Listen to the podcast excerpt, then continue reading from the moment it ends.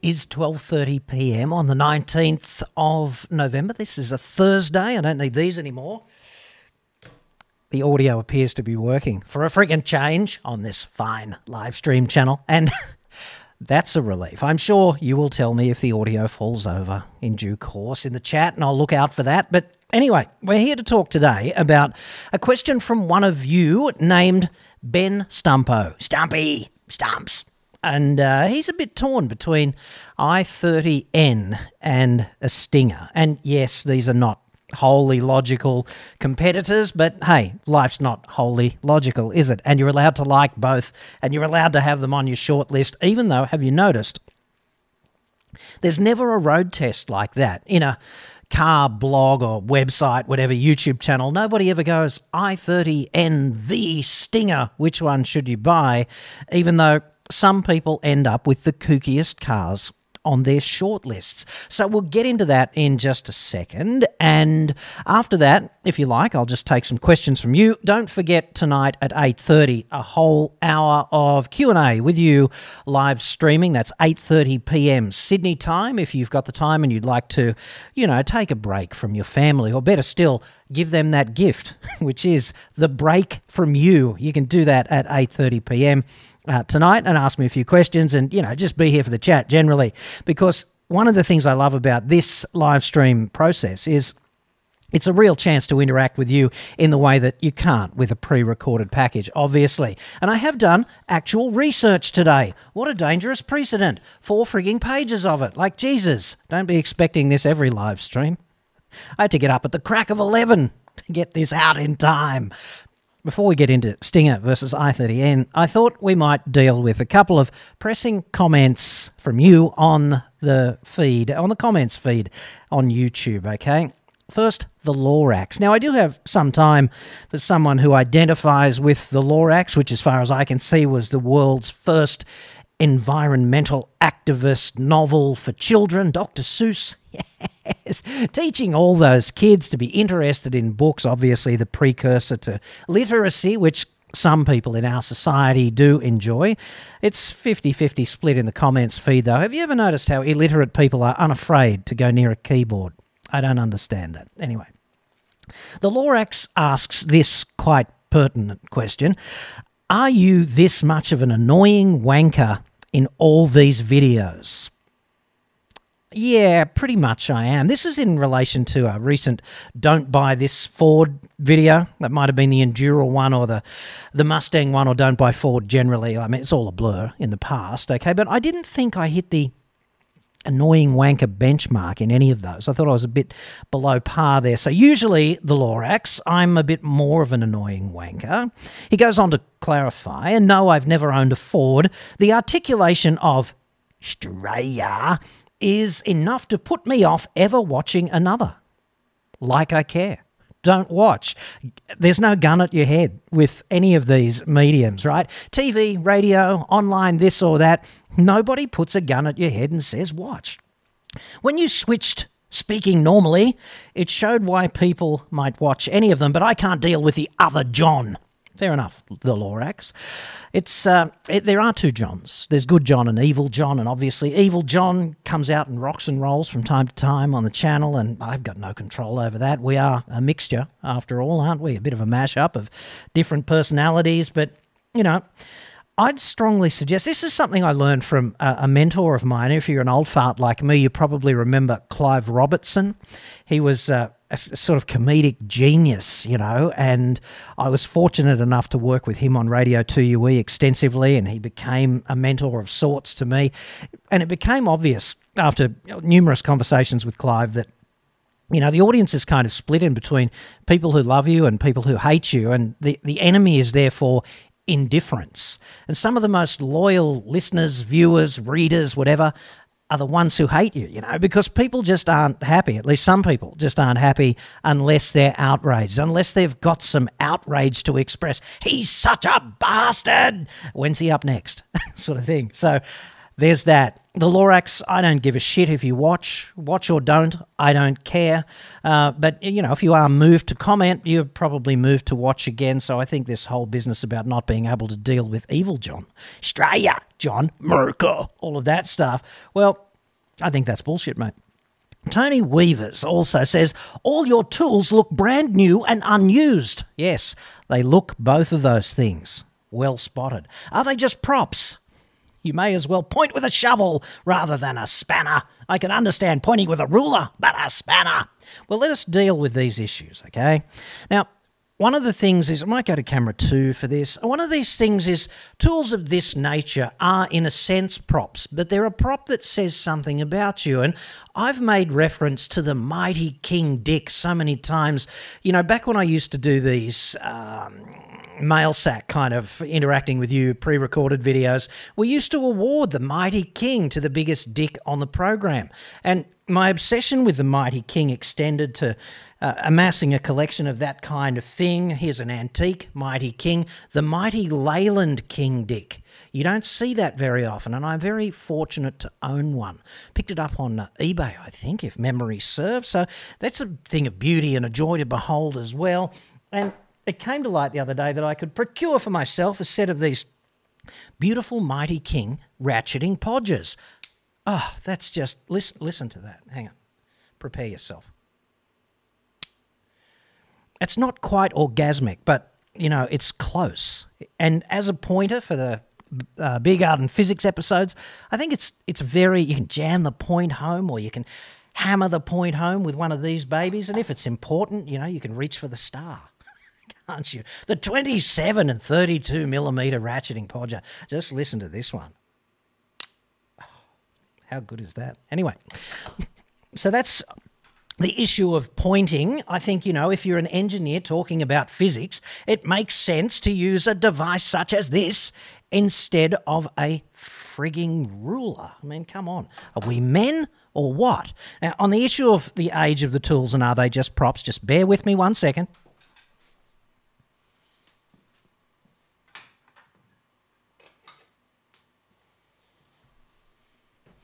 Now, these have been there for donkey's years, ever since I reinvented the studio here, and I'd suggest to you do these look like brand new and unused, whatever, the nut fucker and the mighty ball peen hammer? I mean, this ball peen hammer might as well have come out with the first friggin' fleet. Just had, you know, 10 new handles and three new heads in that time, sort of thing. So, not just props, dude. Come on. Now, where were we? Let us deal with Stumpy, Stumps, Ben Stumpo. He says, My next car is going to be one of these two options, which would be Stinger or i30N. He goes on, but I'm a bit stuck as to which to proceed with. I have aspects I love and loathe, but promised myself I will wear my big boy pants and suck it up during ownership about both cars. This is so important. Right? So important because there's no perfect car. It's just like being married, okay? And I, have been married, I don't know, six or seven times, something like that. And you really have to just embrace the positives, don't you? And you have to learn to tolerate the negatives. And this is the case with every relationship relationship with the car, relationship with the boss, relationship with the boss's secretary, okay? She's hot and she's up for it anytime, anywhere. She's the girl who can't say no, perhaps. But you know, you might just ruin your life as a result. So you've got to tolerate the negatives and embrace the positives. Same with the car. So Stumpo, I am absolutely on board with you there. So that's good. The question I've got is what logical process arrives somebody at the point where they've got a short list of two cars and one's a Stinger and one's an i30N? Because they're just not logical competitors, are they? And I guess that's because life's not logic and logical, and you're allowed to love two different cars, two very different cars. You're allowed to be enamored differently, you know, and the two cars don't have to conform to the same VFACT segment or something like that. So, with that in mind, let's deal with these specific questions from Stumpo. And uh, he says, That said, my questions to you are Do you think there will be good negotiation opportunities on a manual i30N once the DCT is unleashed in Oz? Okay, so i30N is about to come out in dual clutch transmission form. It's been six speed manual to date.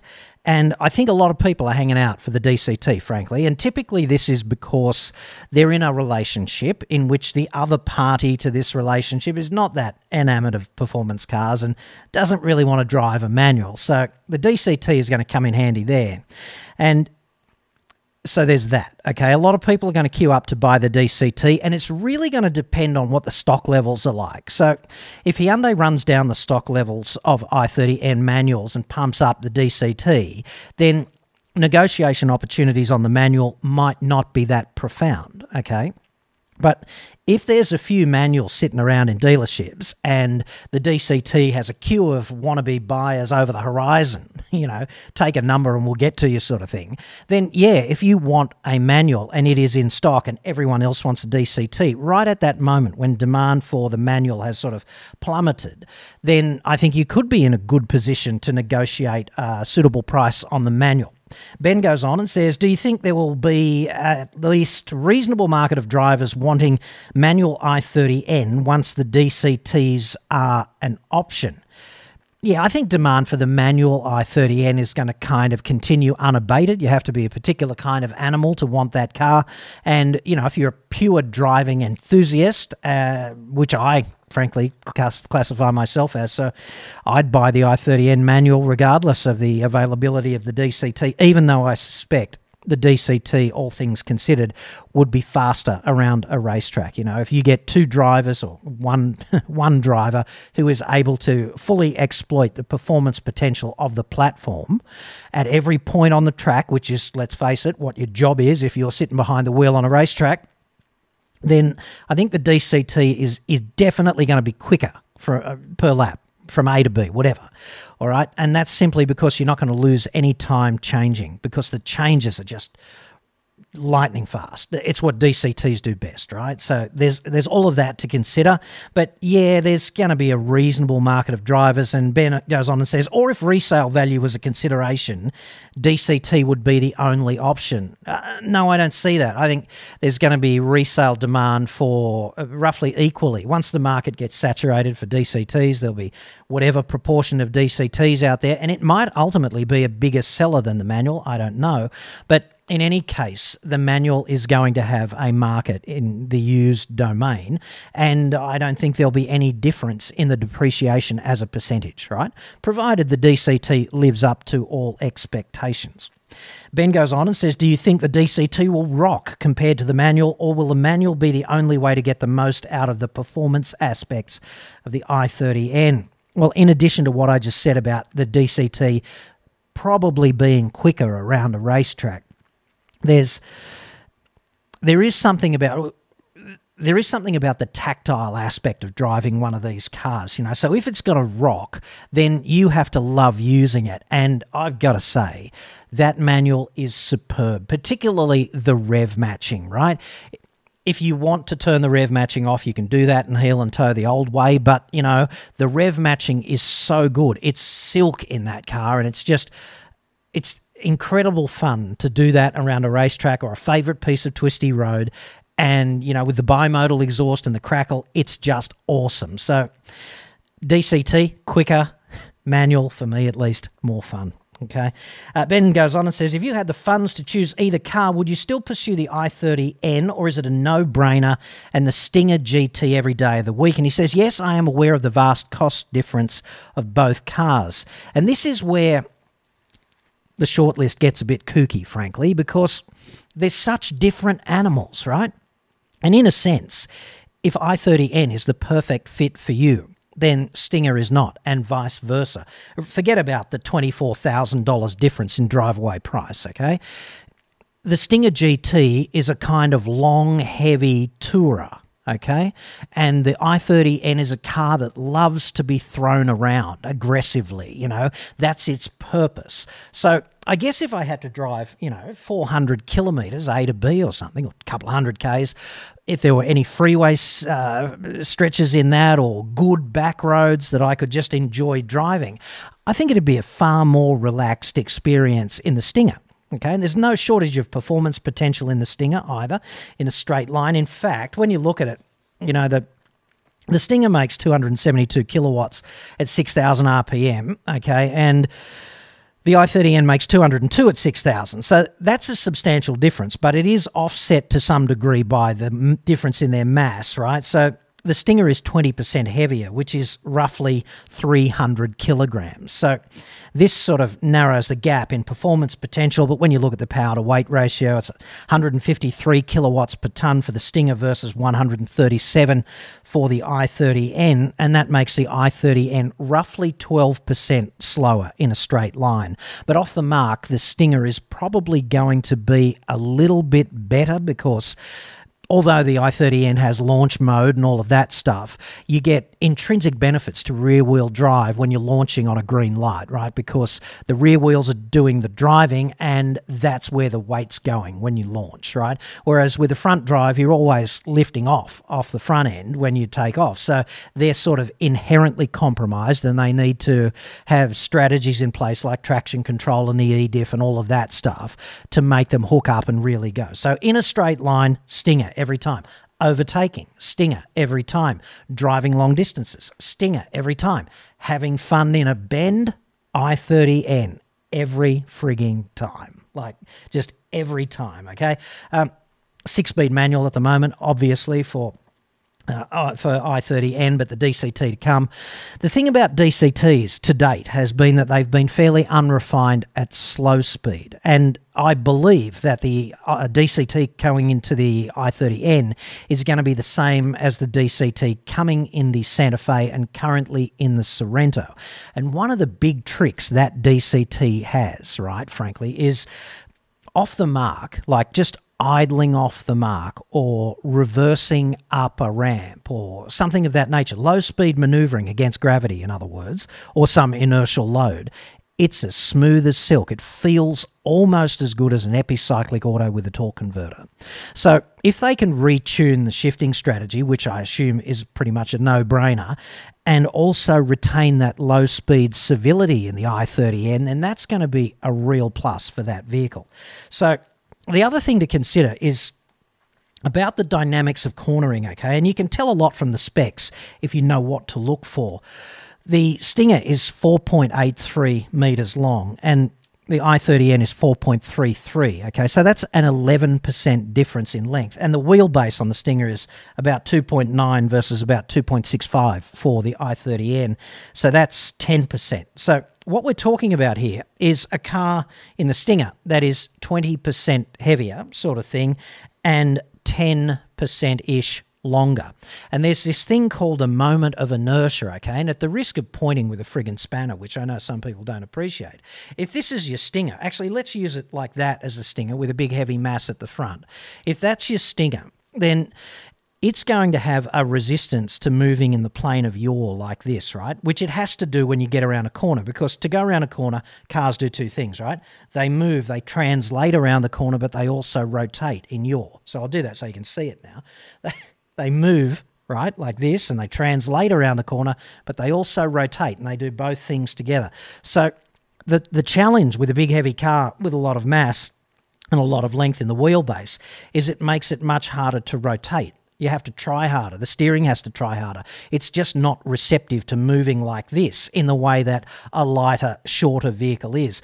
And intrinsically, that what that's what makes the Stinger a better cruiser, and it's what makes the i30 a better cornering machine, right? And the rest of it's just tuning finesse and hardware. Okay, so that's what the philosophical differences between these cars are all about. So let's get to the end of these questions from Stumpy here, which is uh, kind of long, but I think, you know, if you're going through that process and you've got two very different cars, you've really got to think about it hard. Like, what's one good at and what, the, what is the other one bad at? And what's the overlap? What are they both good at? Well, they're both pretty satisfying to drive. And I like them both, and I'd probably love to drive an i30N around a twisty road and then transition into stinger mode for the trip back on the freeway or something like that. But if I was just loping along in the country, the stinger, right? Or driving to work in traffic, the Stinger. The other thing about the wheelbase, of course, is you get more cabin space. If you've got to put other people in the car, that means more leg room for them. So there's these kinds of considerations as well, which are not exactly red blooded performance enjoying considerations, but they also matter if you're putting somebody else in that vehicle and inflicting your driving on them, right? So Ben says, assuming parameters that can be controlled are similar, which car between the two do you feel would be easier to find a buyer for when it comes to parting with it? Look, in the used market, there's always going to be a market for credible performance cars. And you'll just get a different kind of buyer who wants the Stinger and a different kind of buyer who wants the i30N. And they're both niche vehicles, right? So not everyone is going to be happy with it, but you'll find someone who is, you know. Uh, ben says, I found the auto in the Stinger GT to be very responsive. It is. It's that eight speed auto that is also in the current model Santa Fe and the previous generation Sorento, I think. Anyway. He says, however, I'm a big fan of the responsiveness of a DCT. Me too. The shift quality, fantastic. And if you do go for the DCT, I think you'll be impressed with the refinement at low speeds which has previously not been much of a thing with DCTs, frankly. So I think we've covered off the transmissions, and uh, Ben goes on and says, I apologise in advance if this is still too challenging to provide reasonable answers to, i.e., if trying to compare these two different vehicles is an unreasonable request. Stumps! No, that's not unreasonable at all, Stumps. And, you know, it's not exactly, I can't decide between a Yaris and a Land Cruiser. They're both performance cars. They both feel good to drive. If you're a driving enthusiast, you could love them each, but for different reasons, right? And I think you've just got to go down both of those bridges and imagine what life is going to be like in each one and which version of that life ultimately is better. I mean, that's how I'd do it anyway. So, with that in mind, let's go over to you for a little while now and answer some questions that have been coming through in the chat from you. So, CV says, My local Holden dealer's signs have just come down and new Hyundai signs put up. Sign of the times. Yeah, that happens a lot. That's that's happening a great deal now. See, one of the hard things about being a car dealer, and hey, I'm no apologist for dealers, they're ambush predators, I often say, and they are, but you know, they got a huge investment in CI, right? Corporate identity. So they've got to do all of this branding and fit out of their premises, which is just horrendously expensive. And let's not forget the real estate itself, generally, is a huge investment. So it's got me stuffed why there's not a, a much better online procurement service than going to a frigging car dealership. And the reason is, of course, that they want you there so that they can get you face to face and sign you up and use every coercive tactic. And let's face it, with an ambush predator, the key thing is for you to stand on the X. And it's a lot easier to paint the X on a physical piece of real estate, no matter how expensive it is to set up. So, in the online shopping domain, right, you've got this terrible problem, terrible problem for online sellers that they call cart abandonment, right? So somebody goes shopping online and they fill up their shopping cart with this and that. They have a fantasy shop and then they just drop it and leave it behind. So there's all these shopping carts full of stuff that represents a profit to whatever business and it's just never capitalized on, right? So there's that. And I, I, guess that's why it makes sense for a car dealer to spend so much money on the real estate. But hey, it's not a cheap experiment at all for them to change a Holden site to a Hyundai site or a Mitsubishi site, whatever. It's hugely expensive, and then they've got to make it pay. And right now, of course, the market is saturated with supply limitation. So it's great to have somebody come in and say, yeah, I'll take one, I'll take that. If the dealer is saying, eh, we can't supply it until February, they can stitch you up. They can sign a contract with you and you can be locked in. But nobody gets paid until you sit behind the wheel of that car and just, you know, drive off into the sunset. So this is part of the, uh, the underlying uh, commercial reality. You know, you see those signs changing, that costs heaps. Uh, Travis Hastings says, unless, oh no, that's not really one that we want to read. That's just a bit of a comment between punter v punter there. Uh, Dean Cass says, your thoughts on Boris Johnson's announcement yesterday saying that all petrol, diesel, and hybrid cars will be banned in the UK from 2030. Okay. I have been getting a lot of questions of that nature. And the bottom line there is exactly how are they going to make that happen, right? Because currently there's not the supply chain to service a market like the UK with exclusively alternative fueled vehicles. Okay, so there's that. And the other thing is promises that exceed the electoral term. They're pretty easy to sort of write out, aren't they? They're pretty easy to edit down the track when it becomes obvious that the next government or the next three governments' time, whatever, they can't honour that promise. Maybe they've changed sides as well. You know, they might have had half time and had to switch sides, and instead of the Tories, it can be whatever, you know, and the next government could be philosophically opposed to that. So what I'd suggest is it's really easy to make promises of this nature and then for them to be trivialized and written away. I remember uh, famously the minister at the time, Paul Fletcher, it was, made an announcement. He stood in front of the Australian public and said, by whatever date, which is long past, it will be possible for Australian car buyers to buy new vehicles independently from overseas. And of course, this gave the Federal Chamber of Automotive Industry multiple heart attacks. Okay, they were rushed to the nearest emergency department, and unfortunately, their life was saved. And they went on to lobby the government very convincingly indeed, which is what their job is. They're the grubbiest anti consumer lobby group I can think of in the automotive domain. And essentially they got the minister to reverse his position on that and then the narrative was that oh well after due consideration that he couldn't really do that and it all just sunk to the bottom of the marianas frigging trench.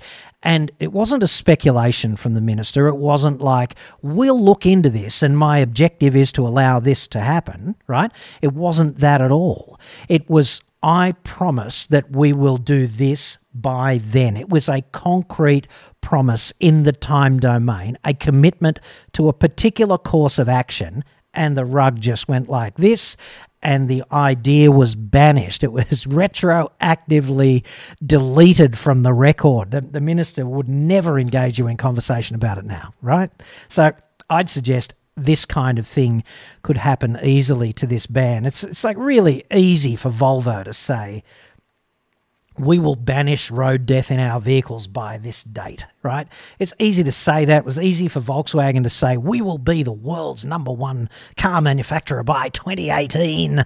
But, you know, it's, it's easy to make the promises. It's really hard to come good with them. And I don't see I really don't see it happening because alternative fuel vehicles are so expensive now, right? And there's not the supply volume, and nine years is not that long. I mean, look at what's happened with hybrids. 25 years worth of hybrids, uh, hybrids and hybrids on Shitsville roads, okay? And one in 35 vehicles sold today is a hybrid, okay? That's without any government incentivization. And, you know, electric vehicles, 25 years' time, might be 1 in 35, might be 1 in 20 if we're lucky. But I don't see a future being more electrified than that unless something radical and unforeseen happens, which could always be the case. But, you know, call me a pragmatist. I'm not seeing it, and I'm seeing some sort of immense backpedaling from the UK in about 2028 or 2029. Keith says, I went car hunting over the, over the Lest today can't find one.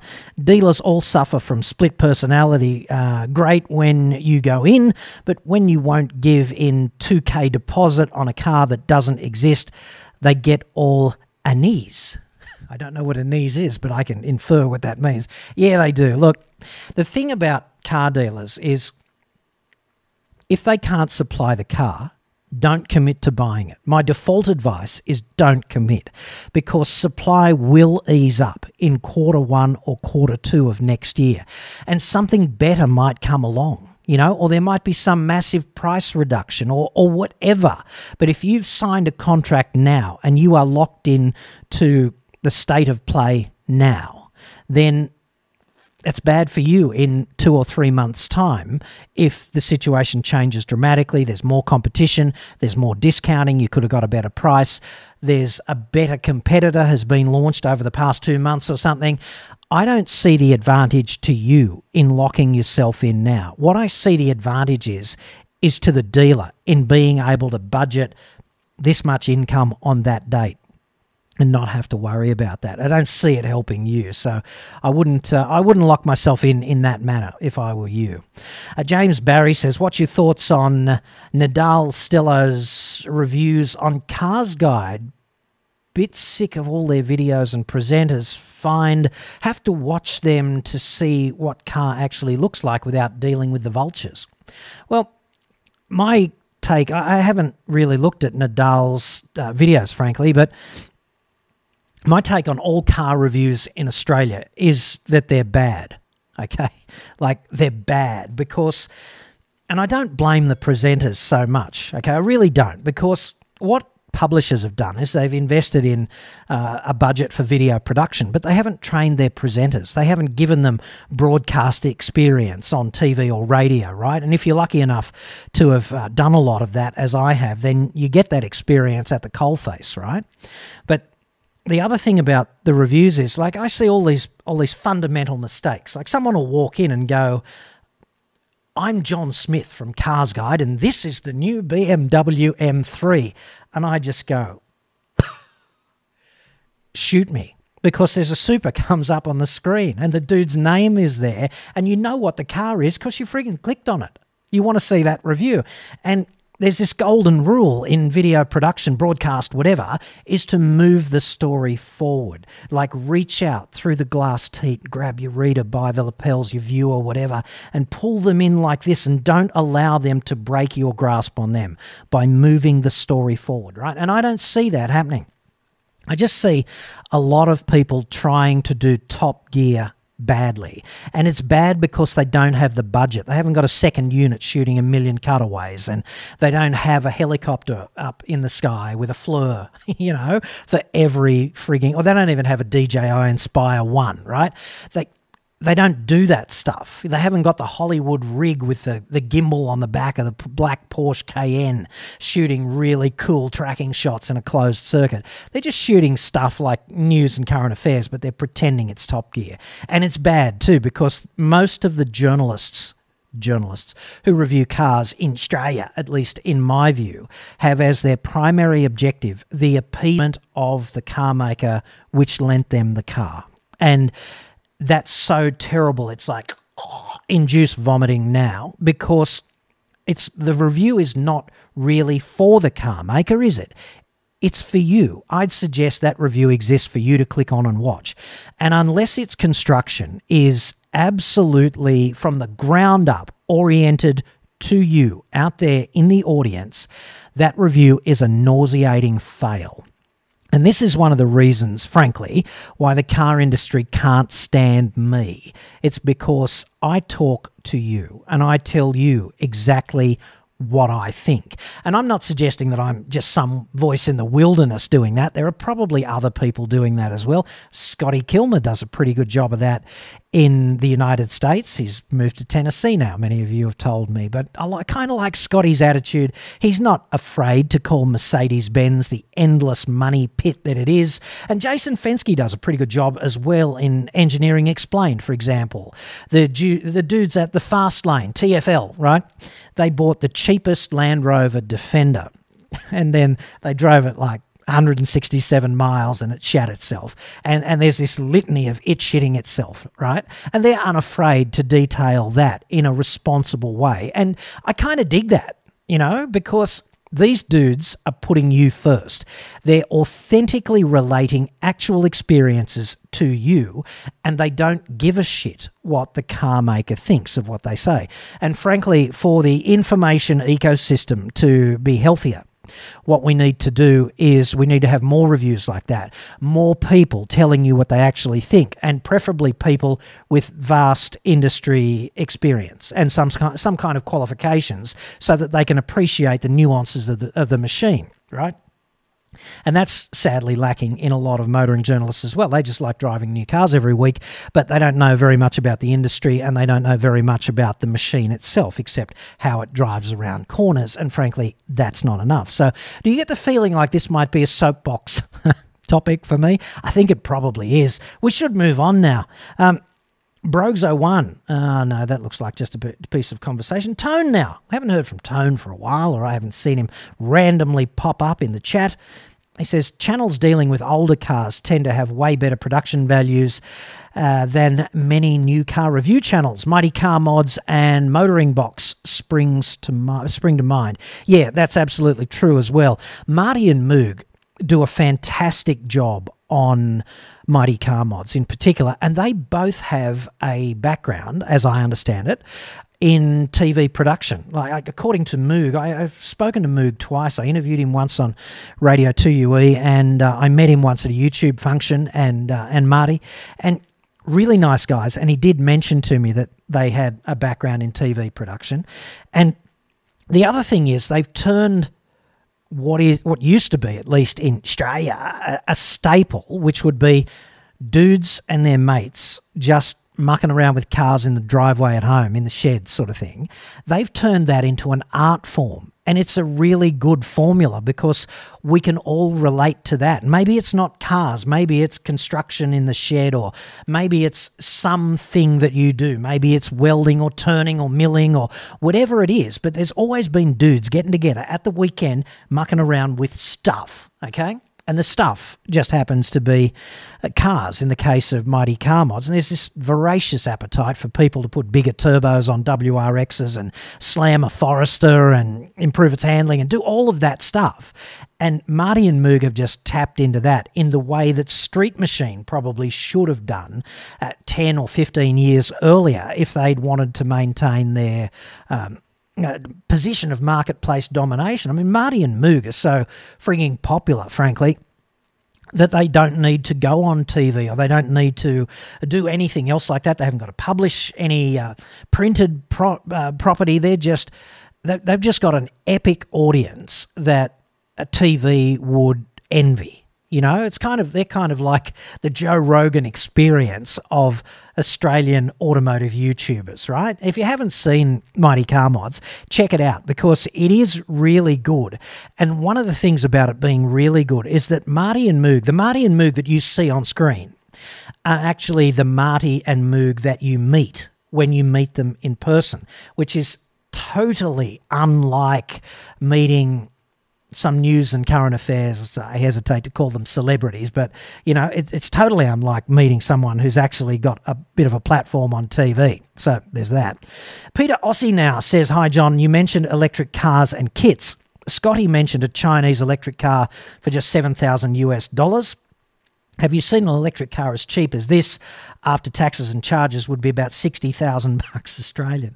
Yeah, look, I think there is some exciting sort of cheap electric car developments to come out of China. They appear to be working on that. I, I did a report a couple of weeks ago about uh, designing the perfect EV. I called it the Chitois just because it was, uh, you know, a pretty nasty car that just takes you a short distance for the domestic running around, right? It, you could charge it fast, you could leave it outside, birds could crap on it, you wouldn't care, okay?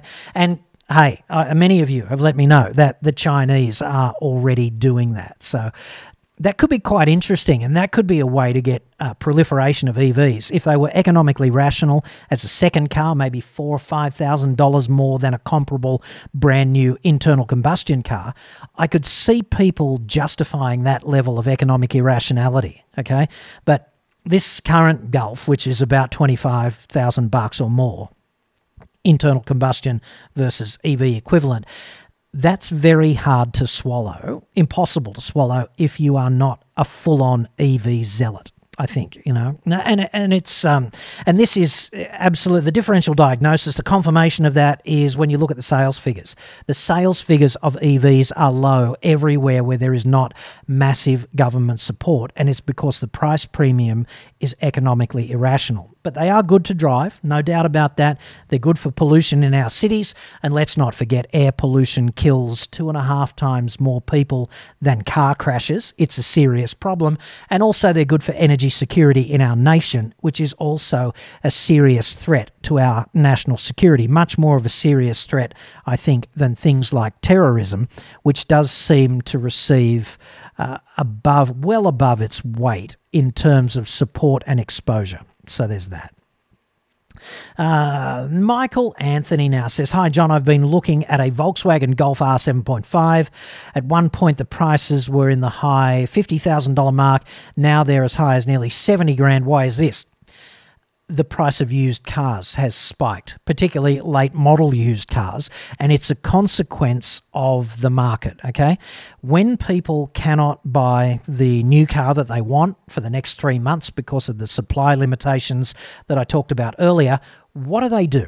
Right? They turn to late model used cars. So, this supply constraint in the new car domain has had a knock on effect into the late model used car market and it's pumped up the price. And what you're seeing there, I'd suggest, is mainly a consequence of that. So, normal programming will probably resume there, like the price of used cars will fall in maybe the second or third quarter of next year. So, spray liberally with 2020 FO, and uh, we might not even need that in six weeks' time, which would be lovely. I think might have to upgrade to 21 21 FO because the first half could be almost, but not quite as much fun as all of this year has been. But I certainly hope not. So there's that. Uh, Crisco Wally says, Hi, John. What extra accessory is good to have, i.e., Windows Weather Shield? I find handy floor mats and seat covers. Okay, so the accessories that you want to include in a car are the ones that are going to absolutely benefit you and not just the ones you think are a good idea because the Ming Mole has taken the zipper down to about here to convince you to buy that saxophone holder that you've always wanted for the roof rack system, right? So if you like the weather shields on the windows, then hey, get them. And maybe it's a good idea to get headlight protectors if you've got those expensive LED headlights, because if a rock hits them, you're probably going to be up for fifteen hundred bucks or something to replace them, or nine thousand dollars in an Audi S8. Okay, so there's things of that nature. Mats are a good idea you know, I'm not a big fan of the tinting at dealerships because you can get exactly the same tinting from exactly the same dude with plumber's crack in exactly the same van for about half the price if you just engage him independently. If you're going to get tinting, just get a good film with 100% UV, uh, you know, uh, amelioration, you know, attenuation's a better word than that. Blocking 100% of the UV.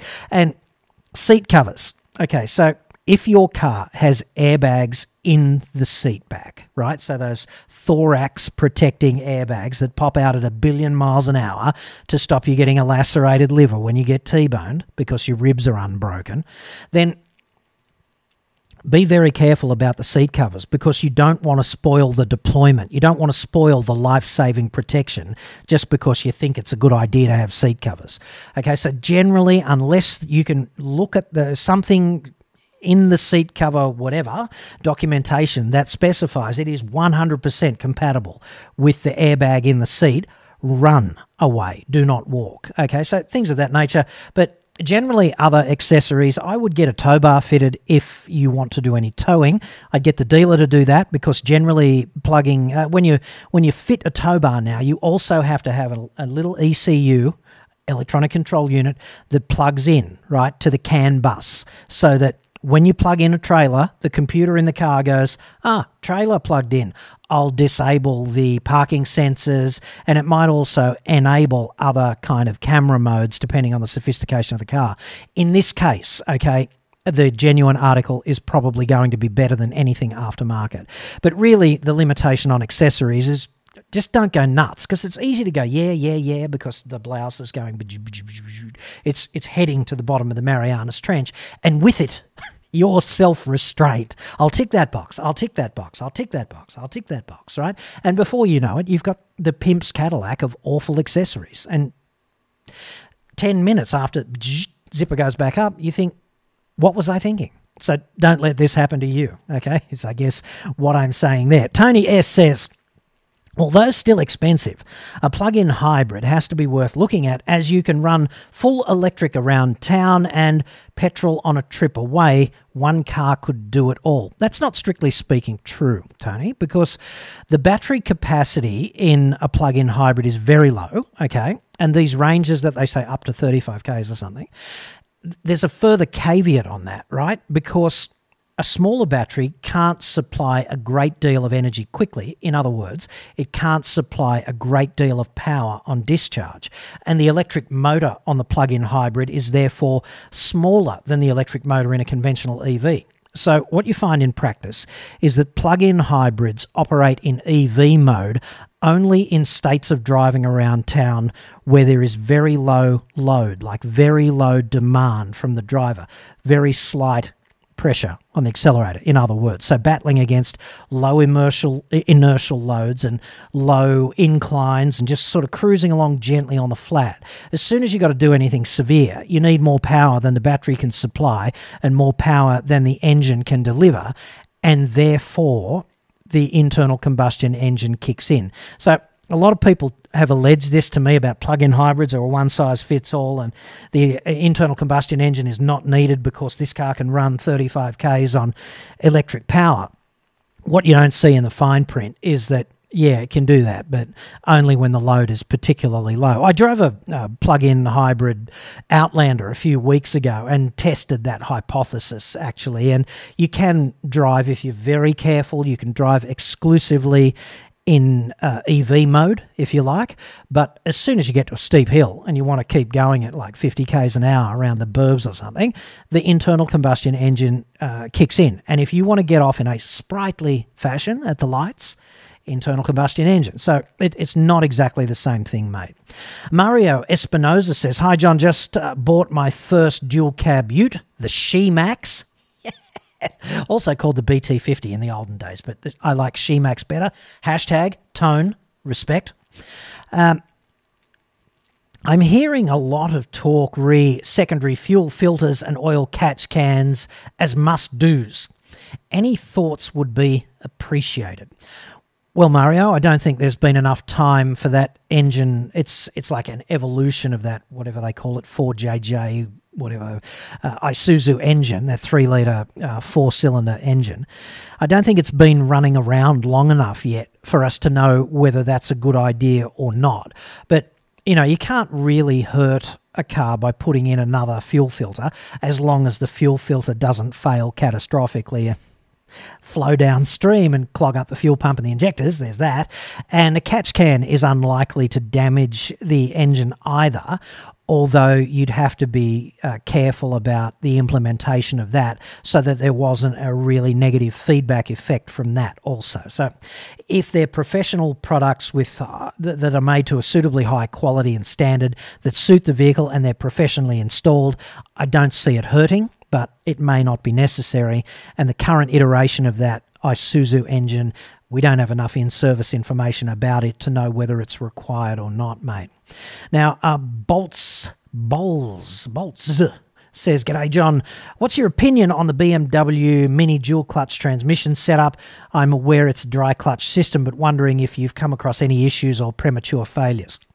You know, it's been forever since I've driven a Mini. I haven't driven a Mini for years, for donkey's years now. Anyway, um, Mini's kind of a really small player, but I tell you what, I don't get complaints about dual clutch setups that are not Fords or Volkswagens. Get plenty of complaints about them, but I don't get complaints about the Hyundai Kia DCT, and I don't get complaints about the Mini DCT ever. So that's got to tell you something. So uh, I, I, wish I had more uh, concrete sort of feedback for you there, first-hand driving experience. But I tend to concentrate on mainstream brands, which frankly Mini is not. Now, where are we in the time domain? It's just about 20 minutes after 1. It's 118.07 plus about a 20 second delay if you're watching live. So we'll take another few of these questions. Don't forget I will be back at 8:30 p.m. the regular Thursday slot, which is like seven hours from now. If your question doesn't get a run today uh, in this session, get back to me this evening and I'll try and get through as many of your questions as I can then. Kind of like the live thing. It's almost like being back on radio, but without the rules. And no producer, and no content director storming down the corridor in the ad break going, Don't you ever say that again, you bastard. Like that. So it's kind of uplifting being here doing this. James Barry now says any risk in buying a new car in 2020 and losing any resale opportunity with more electric and self driving cars on the way?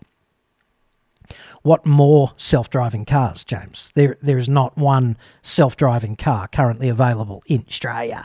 It's kind of illegal too, as far as I know.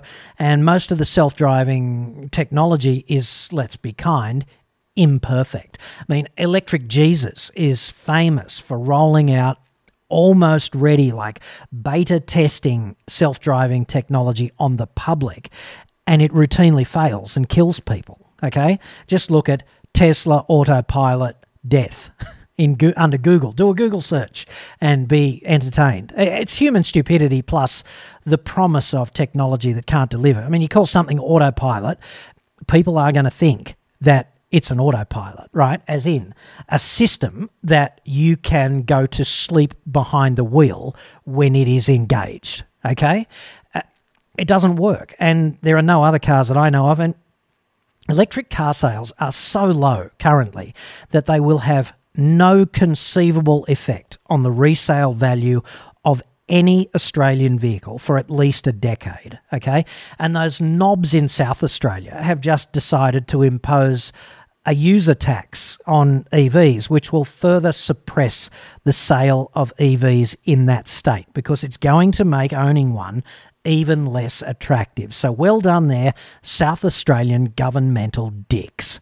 You know, if we want EVs, if we have a rational conversation in society and our elected representatives faithfully represent that desire of the electorate, and let's face it, we're pretty much in fantasyland territory when when we suppose that that might happen because they have to appease the coal industry, etc., then if we have that conversation and we decide that EVs are a good idea, which must be embraced, then yeah, we might get a few more EVs getting sold.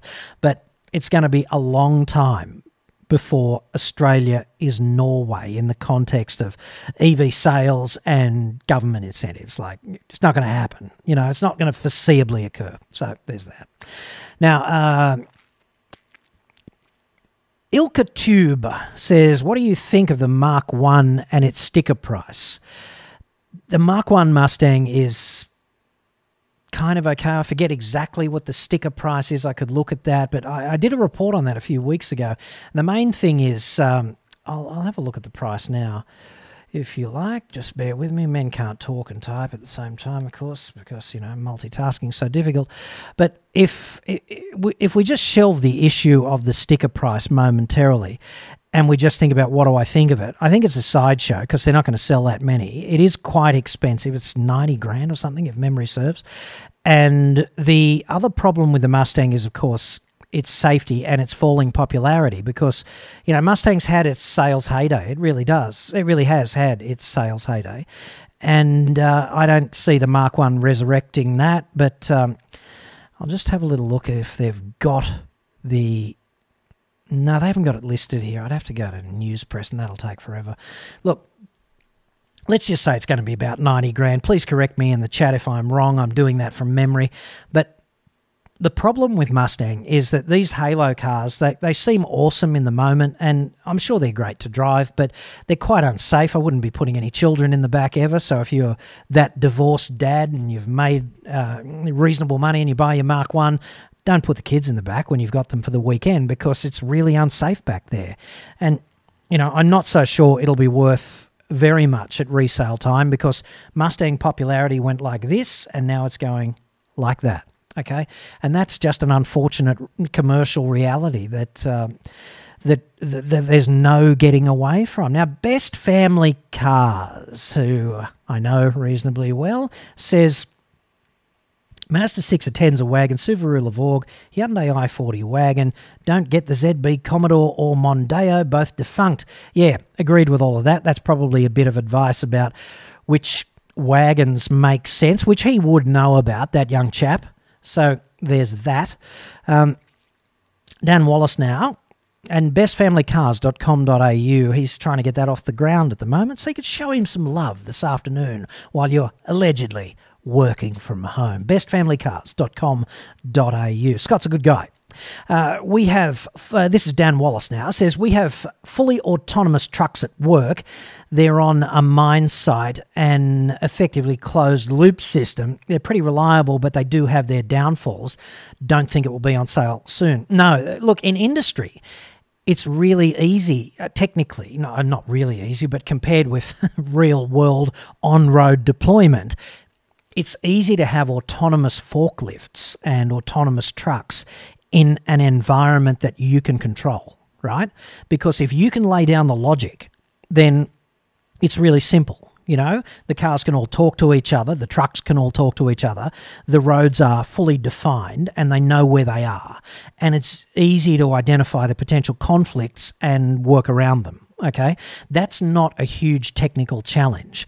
What's a huge technical challenge is to put an autonomous car on an imperfect road system that's not particularly well defined from a data point of view, and then mix it up with a whole bunch of cars that are being operated by completely unpredictable humans. Right? That's an epic challenge, and it has not yet been solved and excuse me, and to my knowledge, it won't be sold anytime soon. So there's kind of that to consider. That's there are definite places for autonomy. And that the perfect example of autonomy is to go to a car factory like that dirty big fuck off car factory in Ulsan where they make all their Hyundais, right? And it's just epic. It's like industry on an epic scale, right? I forget, we did a doco on that joint, and it's like they make a car every five seconds or something, 24 7. And they and the materials come in at one end, right? And every five or six seconds, a car pops out at the other end, which is a shipyard. So the end of the factory is the ship, right? And there's these teams of dudes, and all they do is they sit, they, they get in a minibus on the ship and they come out, and 15 of them get in cars and they drive them up onto the ship and get back in the minibus. And they do that all day long for like eight hours. But the perfect example of autonomy is to watch many of the steps in the car production process. And the only thing you find is that in the autonomous sections of the production line, people don't go there right? The robots know exactly where everything is, and bits move, and all this shit happens, and it's quite complex, and it's oddly macabre to watch too. It's like it, it, it's like a deleted sort of scene from Terminator, whatever. You know, it's it's pretty cool to watch, and autonomy is easy in that environment because it's so well defined. And I've spent cumulatively hours looking at cars being produced in places like that, and I've never seen a single hiccup, although I'm sure they do have them. So the more tightly defined you can uh, make a process and the the geography in which that process occurs, the easier it is to automate, right? And the problem with taking automation out onto the road is that it's so hard to define all of the bits. Like it's impossible. We don't have computers that smart. We don't have programmers that smart you know, eh, the first time a ro- can you imagine the first time a robot car actually kills an innocent person, right?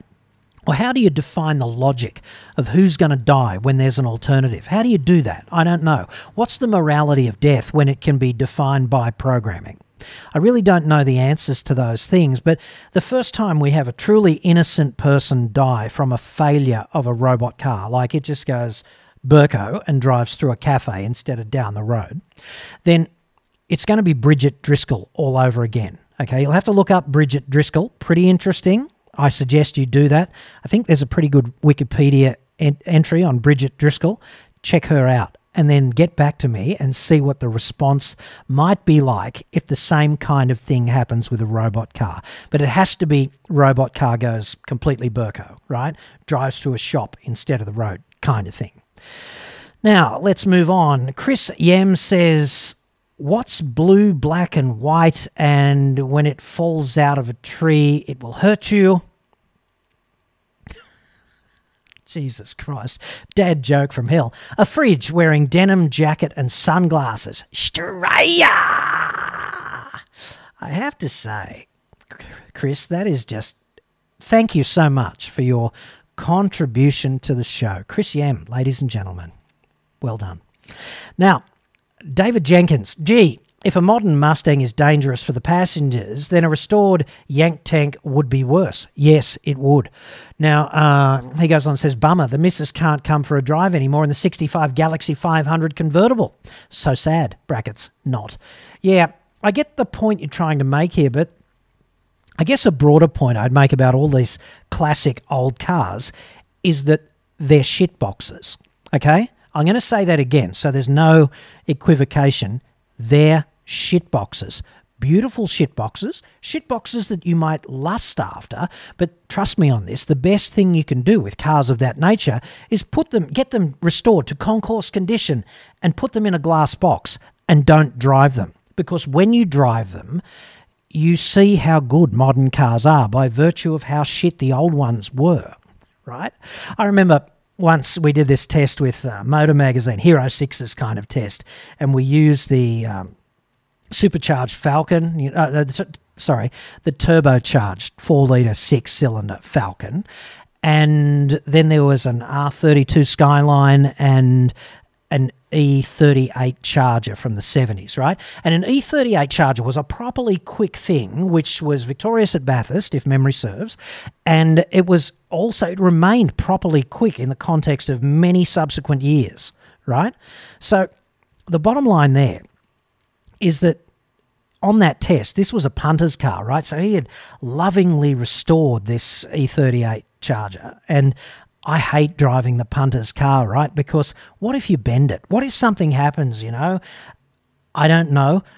A wombat runs out and you collect it and you upend the car. You know, you just impregnate the everything forward, everything rearwards from the radiator with wombat, right? I hate driving the punter's car. Anyway, and he was so keen to get me to drive it. John, John, John, drive it, drive it, drive it like this. And I got in it finally and drove it around Mount Macedon in uh, Victoria. And it was awful. You know, the wheel was about this big, seemingly, and it was offset one, I can't remember what way, and the pedals were offset in relation to the seat as well. So you're kind of holding the wheel here and putting your feet over here on the pedals, and at the same time as sitting in the seat here. And the seatbelt was up like this and no adjustment, obviously, and no inertia reel, obviously.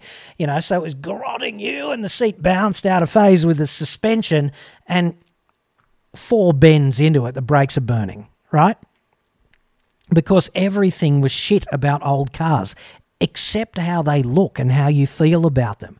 They're beautiful, don't get me wrong, and I totally respect and admire the hard work and literally blood, sweat, and tears that goes into, you know, operating, uh, doing any of the restoration of old cars, right? I get that. I'm just saying that the driving is emphatically crap. That's just kind of how it is. Now, given that it's just gone 1.30 and I'm going to be back here again in seven-ish hours time, I'd like to thank you absolutely sincerely for joining me on the live stream and I'll end it there. Don't forget to hook up with me again tonight at 8.30 and I'll answer your questions exclusively live then. Thank you very much for taking this lunchtime to engage with me on today's live stream.